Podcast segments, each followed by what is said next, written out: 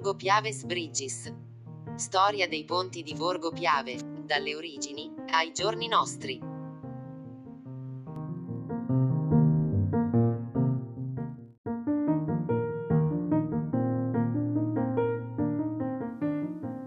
Ben ritrovati all'ascolto di Borgo Piave Racconta con la rubrica dedicata ai ponti sul Piave. In questo primo episodio vedremo i ponti fatti tra la fine del 1300 e il 1500. Quale sia la data di costruzione del primo ponte che collegava Belluno a Borgo Piave con la sinistra Piave non c'è dato saperlo, ma la storia che arriva ai giorni nostri parla di ponte di legno, di pietra, di ferro, di cemento armato, dedicato a San Nicolò, soprannominato Pontet, e infine Ponte della Vittoria. Il primo anno scritto in cui la città di Belluno sente l'esigenza di ricostruire il ponte è il 1388, quando Belluno scrive ai Carraresi, governanti della città fino al 1405, supplicandoli di ricostruire il ponte di legno sul Piave travolto da una piena del fiume. Successivamente, nell'ottobre 1402, il Consiglio di Belluno approvò la costruzione di un ponte lapideum, che venne ricostruito nel 1408 in legno poiché il precedente fu travolto da una piena non ancora ultimato. Questa nuova costruzione venne mantenuta nel corso degli anni e durò fino alla fine del 1451. Nel gennaio del 1452 il Maggior Consiglio dava infatti l'incarico di cercare dei progettisti per una nuova opera.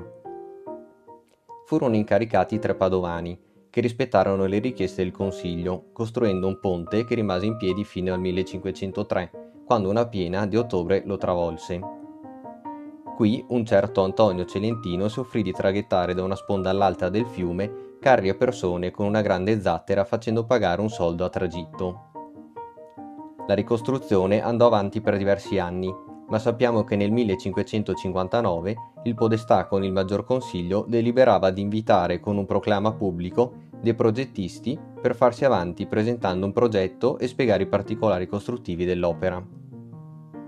Vennero presentati 7 progetti e dopo una lunga discussione si decise di rifare il ponte alla vecchia maniera nel 1560.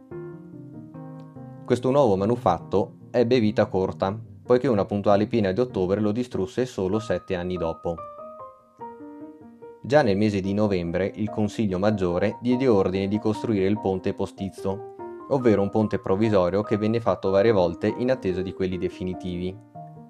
Nei mesi successivi, tra i progetti presentati, fu scelto quello di Rizzardo Vairotto, ma sorse una discussione riguardo i pali da piantare per l'arcata centrale.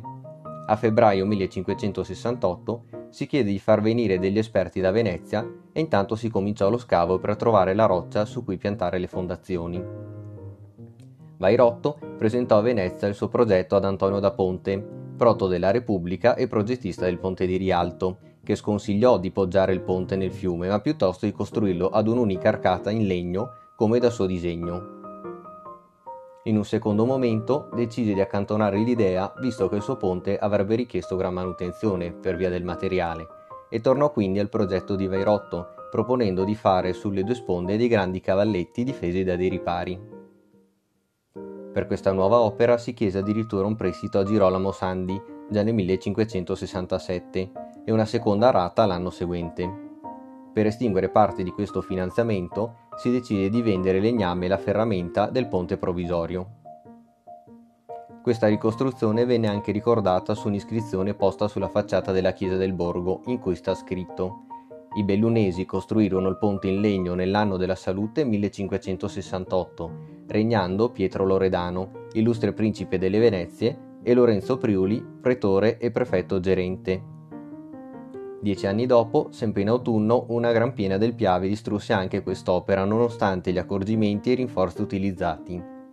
Venne subito sostituita col ponte postizzo fatto con il legname di recupero preso dal fiume e venne indetto un banno per l'ennesima ricostruzione.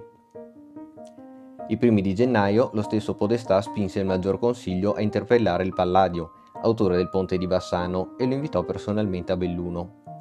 Così, a marzo 1579, Andrea Palladio presentò 2 proposte, una utilizzando la pietra e l'altra il legno.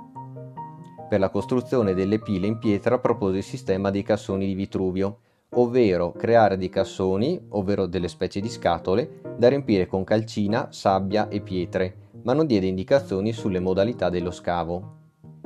Dopo la sua morte, avvenuta nel 1580, il comune seguì i suoi consigli creando un ponte con un'arcata in pietra e una pila con pali di 8 metri, ma già nel 1599 Belluno si ritrovò senza ponte.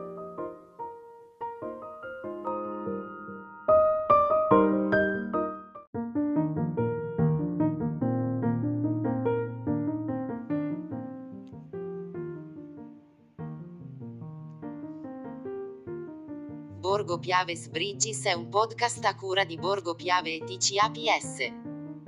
Siamo presenti anche su Facebook, Instagram e sul web con il sito e un canale YouTube.